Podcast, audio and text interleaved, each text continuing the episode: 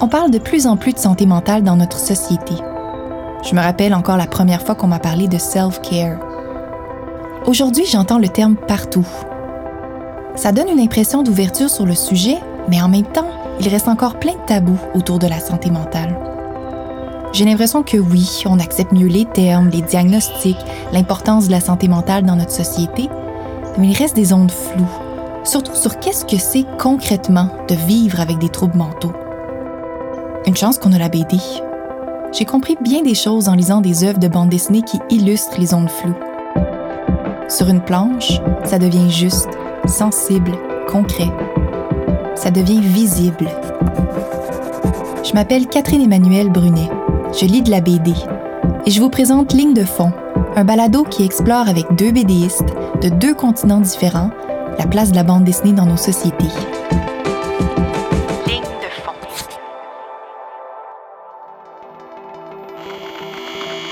Le dessin, en fait, ça a toujours été plus une nécessité que euh, un plaisir. C'est-à-dire que très petite, moi, j'ai eu besoin euh, d'exprimer des choses et je pense que si j'avais pas eu euh, ce moyen d'expression, je pense que j'aurais vraiment pu aller très mal à des moments et je pense que ça m'a sauvé plusieurs fois. Et ce qui est le plus amusant, c'est que parfois c'est pas du tout en dessinant le sujet de mes angoisses que ça va mieux. C'est-à-dire c'est parfois c'est en dessinant autre chose.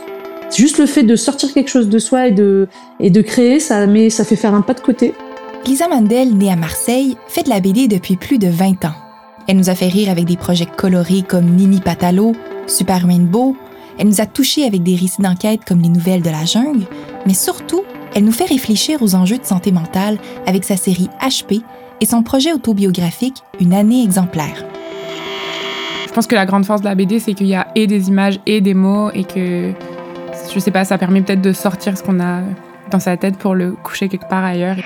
C'était juste pour moi la façon la plus simple de m'exprimer. Ça marchait mieux que juste des mots, ça marchait mieux que juste des dessins. C'est un des outils peut-être les plus pratiques pour euh, l'autobiographie. Et j'entends souvent des gens qui disent que euh, c'est parfait justement pour l'art-thérapie, etc. Et euh, c'est très pratique. Et en tout cas, pour moi, c'est sûr que c'est complètement. Je me sens très malheureuse quand je peux pas faire de bande dessinée. Myriam Mal est une dessinatrice et autrice de bande dessinée qui habite à Montréal. Plusieurs la connaissent pour sa BD Commando Culotte, une œuvre qui critique le sexisme dans la culture pop. Moi, ce qui m'a fasciné, c'est son œuvre C'est comme ça que je disparais. Une BD qui aborde de façon sensible la dépression. Bienvenue à Ligne de fond. Merci d'être là. Bonjour. Allô. Lisa, Myrion, comparativement aux autres projets sur lesquels vous avez travaillé en bande dessinée, est-ce que la santé mentale rassemble avec votre lectorat, avec le public? Ben alors, je sais pas s'ils rassemblent, mais par contre, il y a une communauté. Euh, et en fait, euh, un ami m'a dit il y a pas longtemps, il m'a dit mais la santé mentale, on en a tous une. Et du coup, bah effectivement, dès qu'on parle de, de, problèmes euh, psychiques ou de santé mentale et de, et de personnes qui sont concernées par des troubles, en fait, on trouvera toujours des gens pour pour partager avec nous je vais dire leur euh, leur ressenti parce qu'en fait il y a plein de gens qui ont des problèmes euh, au niveau de la au niveau de la santé mentale. C'est on est dans une société de toute façon je trouve qui crée beaucoup de troubles psy. Et du coup euh, ben je pense que oui effectivement ça parle à tout le monde. Et puis aussi c'est un sujet qui est finalement assez peu traité par les personnes concernées elles-mêmes. Les gens s'expriment beaucoup, mais en fait, il y a quand même toute une partie des personnes qui sont concernées qui s'expriment pas parce qu'il y a, y a quand même encore un tabou autour de la santé mentale, alors que bah, on est tous concernés quelque part hein, aussi. Moi, j'ai eu une expérience un peu euh, drôle avec ça. C'est qu'au début, moi, je faisais des BD didactiques sur des questions féministes.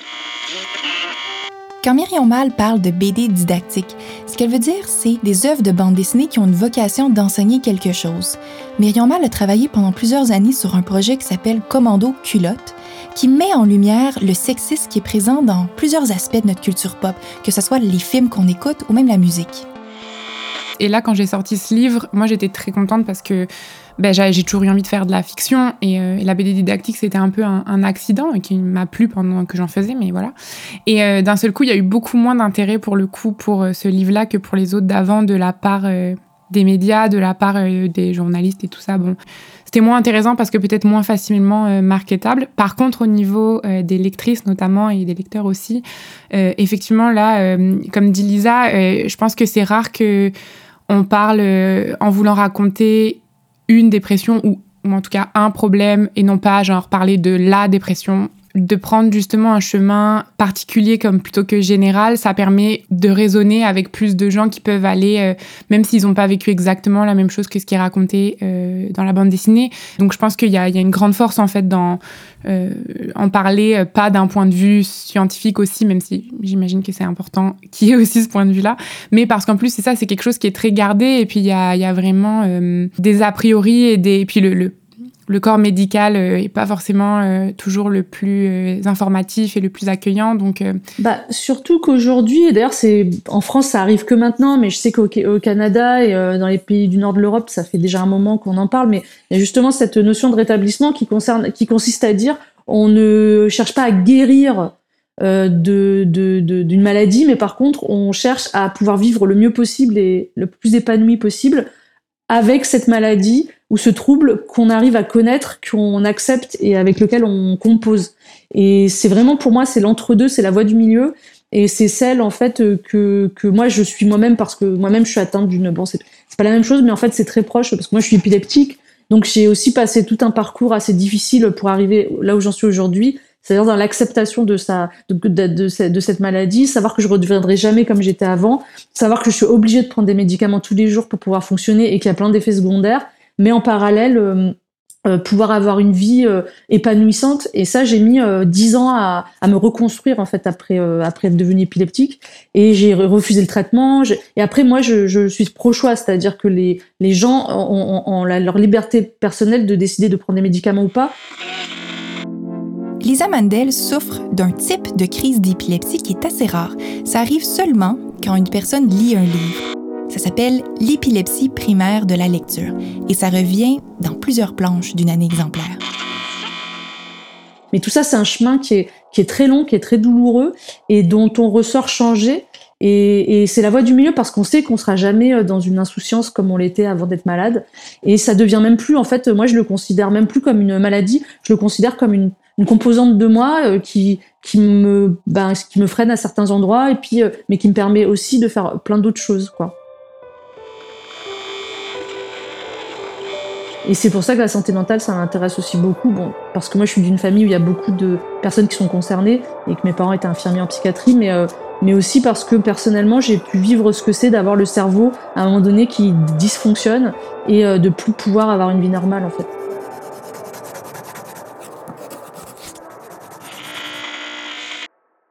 Moi, le, récit que je raconte, donc c'est le récit d'une dépression et euh, c'est une dépression qui est euh, ancrée dans euh, une agression sexuelle. Et c'est dit dès les premières pages et c'est aussi dit plus tard. Et pour moi, je c'était pas du tout. Je l'ai vraiment écrit pour ne pas blesser les survivantes d'agressions sexuelles. J'ai vraiment gardé ça en tête et donc pour pas que ce soit déclencheur, comme on dit quand on parle de trigger warning, par exemple. Dans C'est comme ça que je disparais de Myrion Mal, on raconte l'histoire de Clara, une jeune fille qui travaille dans une maison d'édition qui souffre de dépression. L'œuvre est intéressante parce que non seulement on suit le récit de Clara, mais on suit aussi le récit de son entourage et comment eux vivent la dépression de leurs proches. Et donc à la fin, il n'y a pas de résolution magique et c'est pas non plus un, suicide parce que souvent euh, les récits de, dépression, il y a soit le truc de comme oh mon Dieu, euh, c'est terrible, cette personne est brisée à tout jamais puis elle se tue, ou alors oh mon Dieu, euh, cette personne a décidé de se lever un matin et de prendre une douche et maintenant elle est guérie. Et là, c'est pas ça, c'est une fin qui, qui est quand même positive. Et d'ailleurs, j'avais l'idée de la fin dès que j'ai commencé à écrire le livre. C'était assez fixe dès le début c'est pas euh, situation initiale, euh, euh, rebondissement, péripétie, puis résolution. C'est pas, c'est pas ça. Et, pour moi, c'est important que le rythme de l'histoire il suive le vrai rythme qu'on peut, qu'on peut vivre dans, dans ces moments-là et, et de pas en faire justement quelque chose de sensationnel.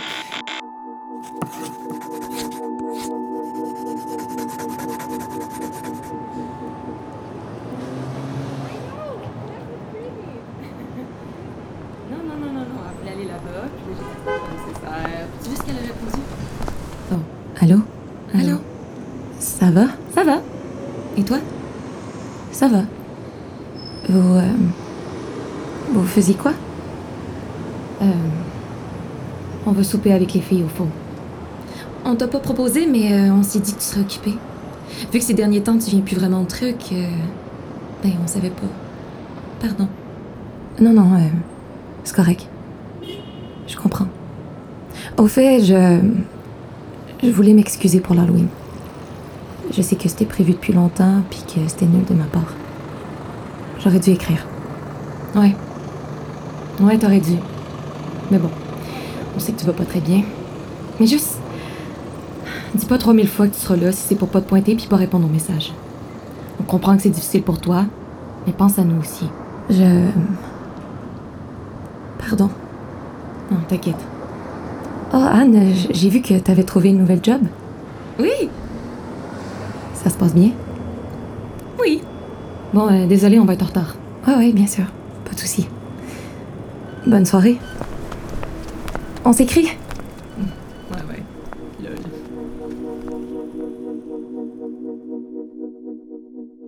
Est-ce que les lecteurs, lectrices s'attendent à avoir un début, un milieu, une fin, et quand on veut parler de santé mentale, ça devient compliqué d'installer une temporalité dans une œuvre? Personnellement, euh, je mets toujours une temporalité dans ce que je fais, qui est une temporalité chronologique. J'ai pris ce parti, ça peut paraître facile, mais parce qu'en fait, la vie fait qu'il y a toujours quand même des dénouements. Après, le problème de la santé mentale, c'est que c'est un éternel recommencement. Finalement, on passe par des phases. Il y a des moments où ça va bien, puis après, ça va pas. Il y a jamais de fin. Voilà, c'est ça le problème, c'est que c'est une boucle. Oui, c'est ça. Je pense que de toute façon, quand on fait de la bande dessinée, on est obligé de créer une temporalité. Et après, par contre, c'est ça. Genre, je pense pas que. C'est sûr que ça va pas marcher. euh, le récit. euh, ah, euh, au début, la personne va mal et à la fin, elle est complètement guérie. Elle peut reprendre sa vie d'avant où ça n'avait jamais existé. Ouf, tout ça n'est qu'un mauvais souvenir.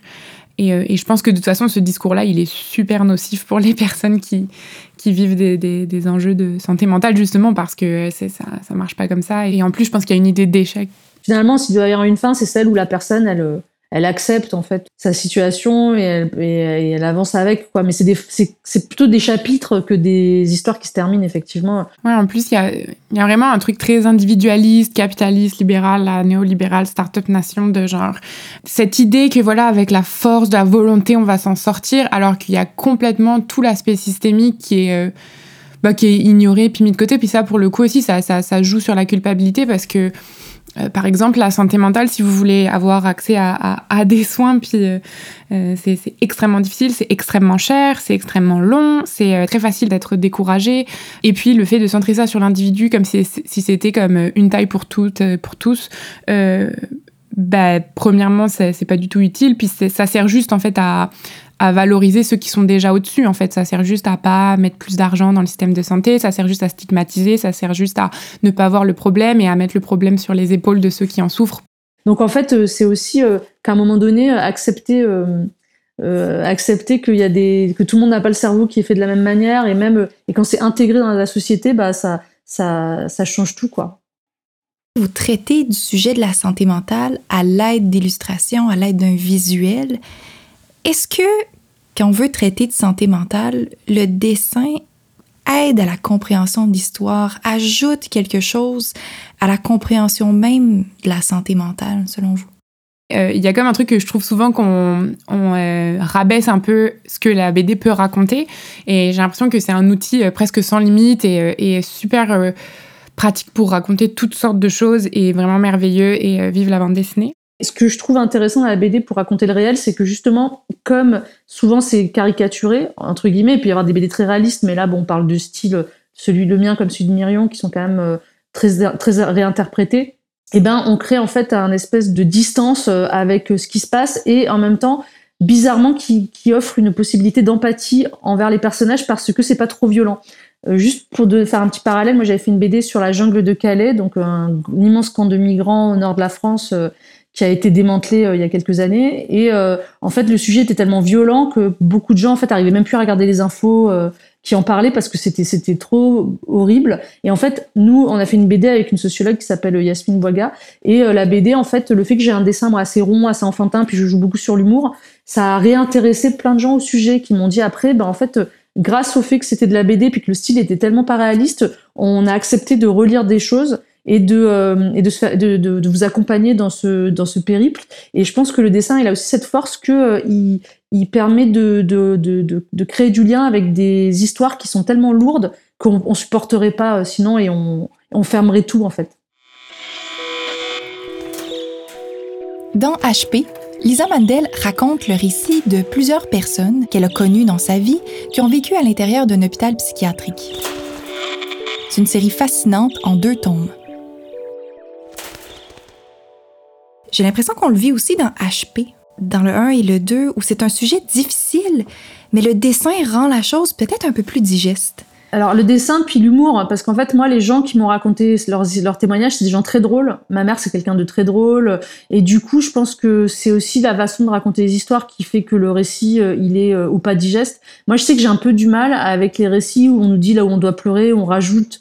Je trouve que des fois l'histoire elle est déjà assez horrible en soi pour pas rajouter encore une couche euh, de drama dessus. Et c'est vrai que pour HP, effectivement le sujet est extrêmement difficile et que c'était tout un exercice d'arriver à rester un peu dans la légèreté, dans l'humour avec un sujet aussi lourd. Et finalement, en fait, c'est vraiment grâce à, à, mes parents et à leurs amis qui me connaissent depuis que je suis toute petite et tout, et à leur confiance, que je pense que j'ai réussi à garder à peu près l'équilibre. Mais c'est parce que c'était la façon, vraiment, c'est la façon dont ils m'ont raconté l'histoire. Et souvent, moi, dans mon travail, de plus en plus, je me considère vraiment comme une porte-voix. C'est-à-dire, j'essaye de rester. D'ailleurs, là, le travail que je fais en ce moment sur la santé mentale, eh ben, je vais toujours relire euh, aux personnes que j'interviewe. Dès que je les poste, je leur fais relire. C'est vraiment un travail que je fais avec eux en même temps, parce que moi, mon idée, c'est de surtout pas dénaturer euh, les propos des gens, et c'est de, de, de, vraiment euh, euh m'effacer derrière leur récit pour qu'ils puissent vraiment exprimer ce qu'ils ont à exprimer. Et souvent, c'est justement c'est la voie du milieu. C'est ni complètement noir, ni complètement joyeux. C'est un espèce d'entre-deux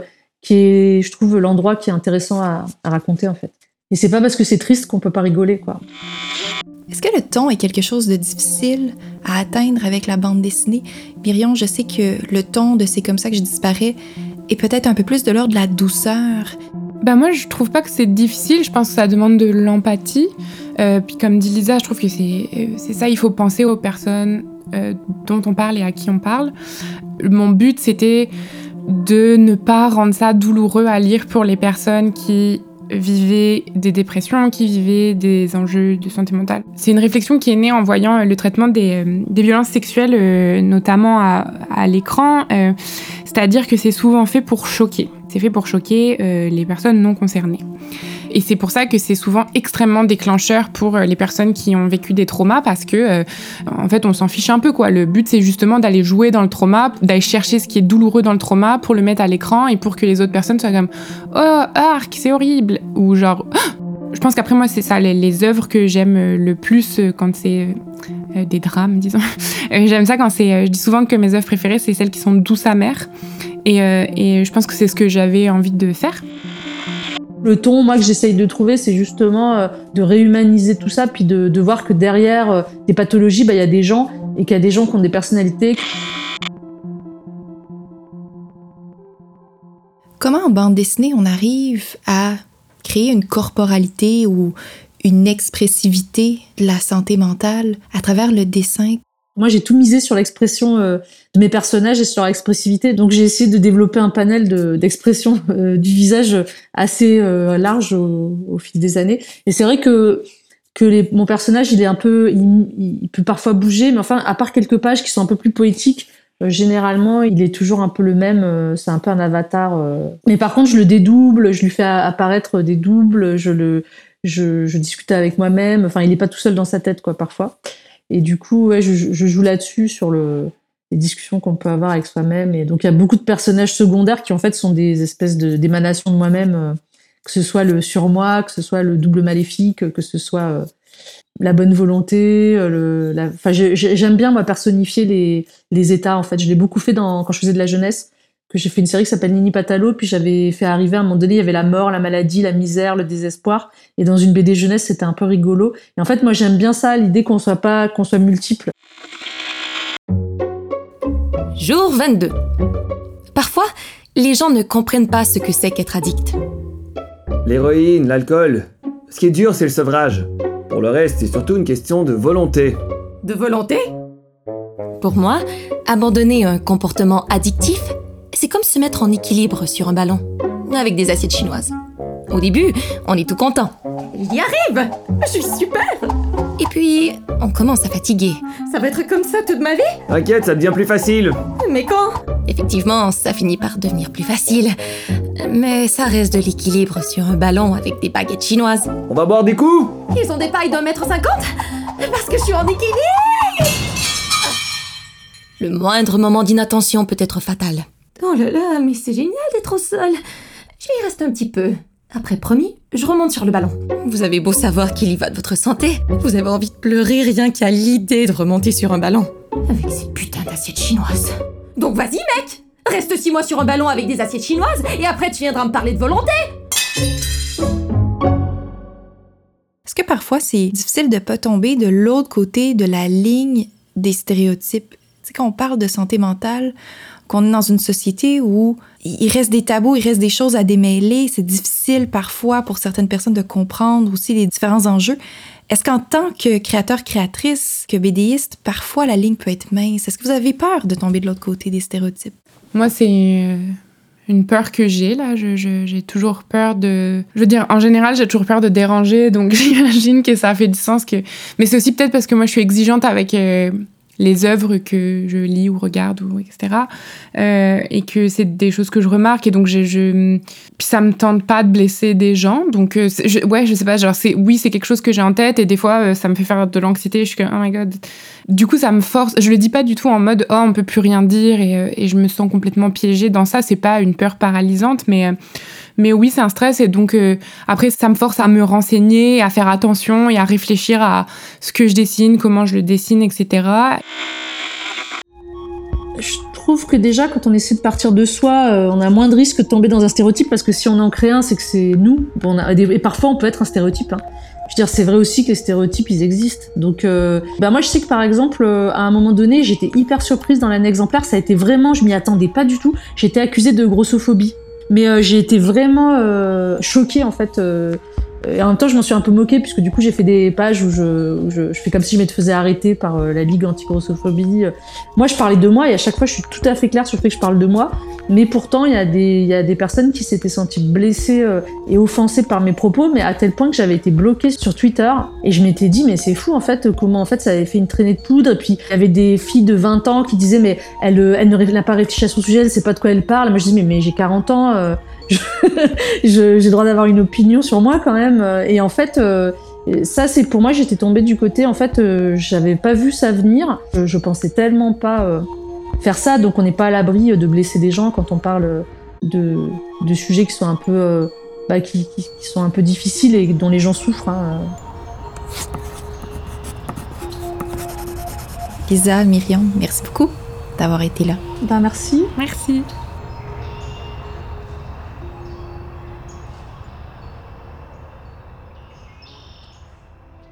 Pour poursuivre la ligne de fond autour des œuvres de Lisa Mandel, je vous suggère fortement son livre auto-édité Une année exemplaire, HP, paru chez l'Association, et la collection Sociorama, fait avec Yasmine Bouaga chez Casterman. Du côté de Myriam Mal, on retrouve son livre Commando culotte aux éditions Ankama, ainsi que la ligne des super féministes chez La Ville Brûle. Pour sa dernière parution C'est comme ça que je disparais, on la retrouve chez les éditions Pau Pau. Ligne de fond est un balado du Festival de BD de Montréal, rendu possible grâce au financement de la SEDEC et du Consulat de France. À l'animation et au contenu, c'est moi, Catherine Emmanuel Brunet. Je remercie les comédiens pour les mises en lecture, Jérémy Desbiens et Marie-Laurence Boulet, ainsi que l'équipe de production de Récréation, le réalisateur Francis Thibault, la productrice Élodie Gagnon et la coordonnatrice Elisabeth Dufaux. Tous et toutes de grands lecteurs et lectrices de bande dessinée. Merci de nous écouter. À bientôt!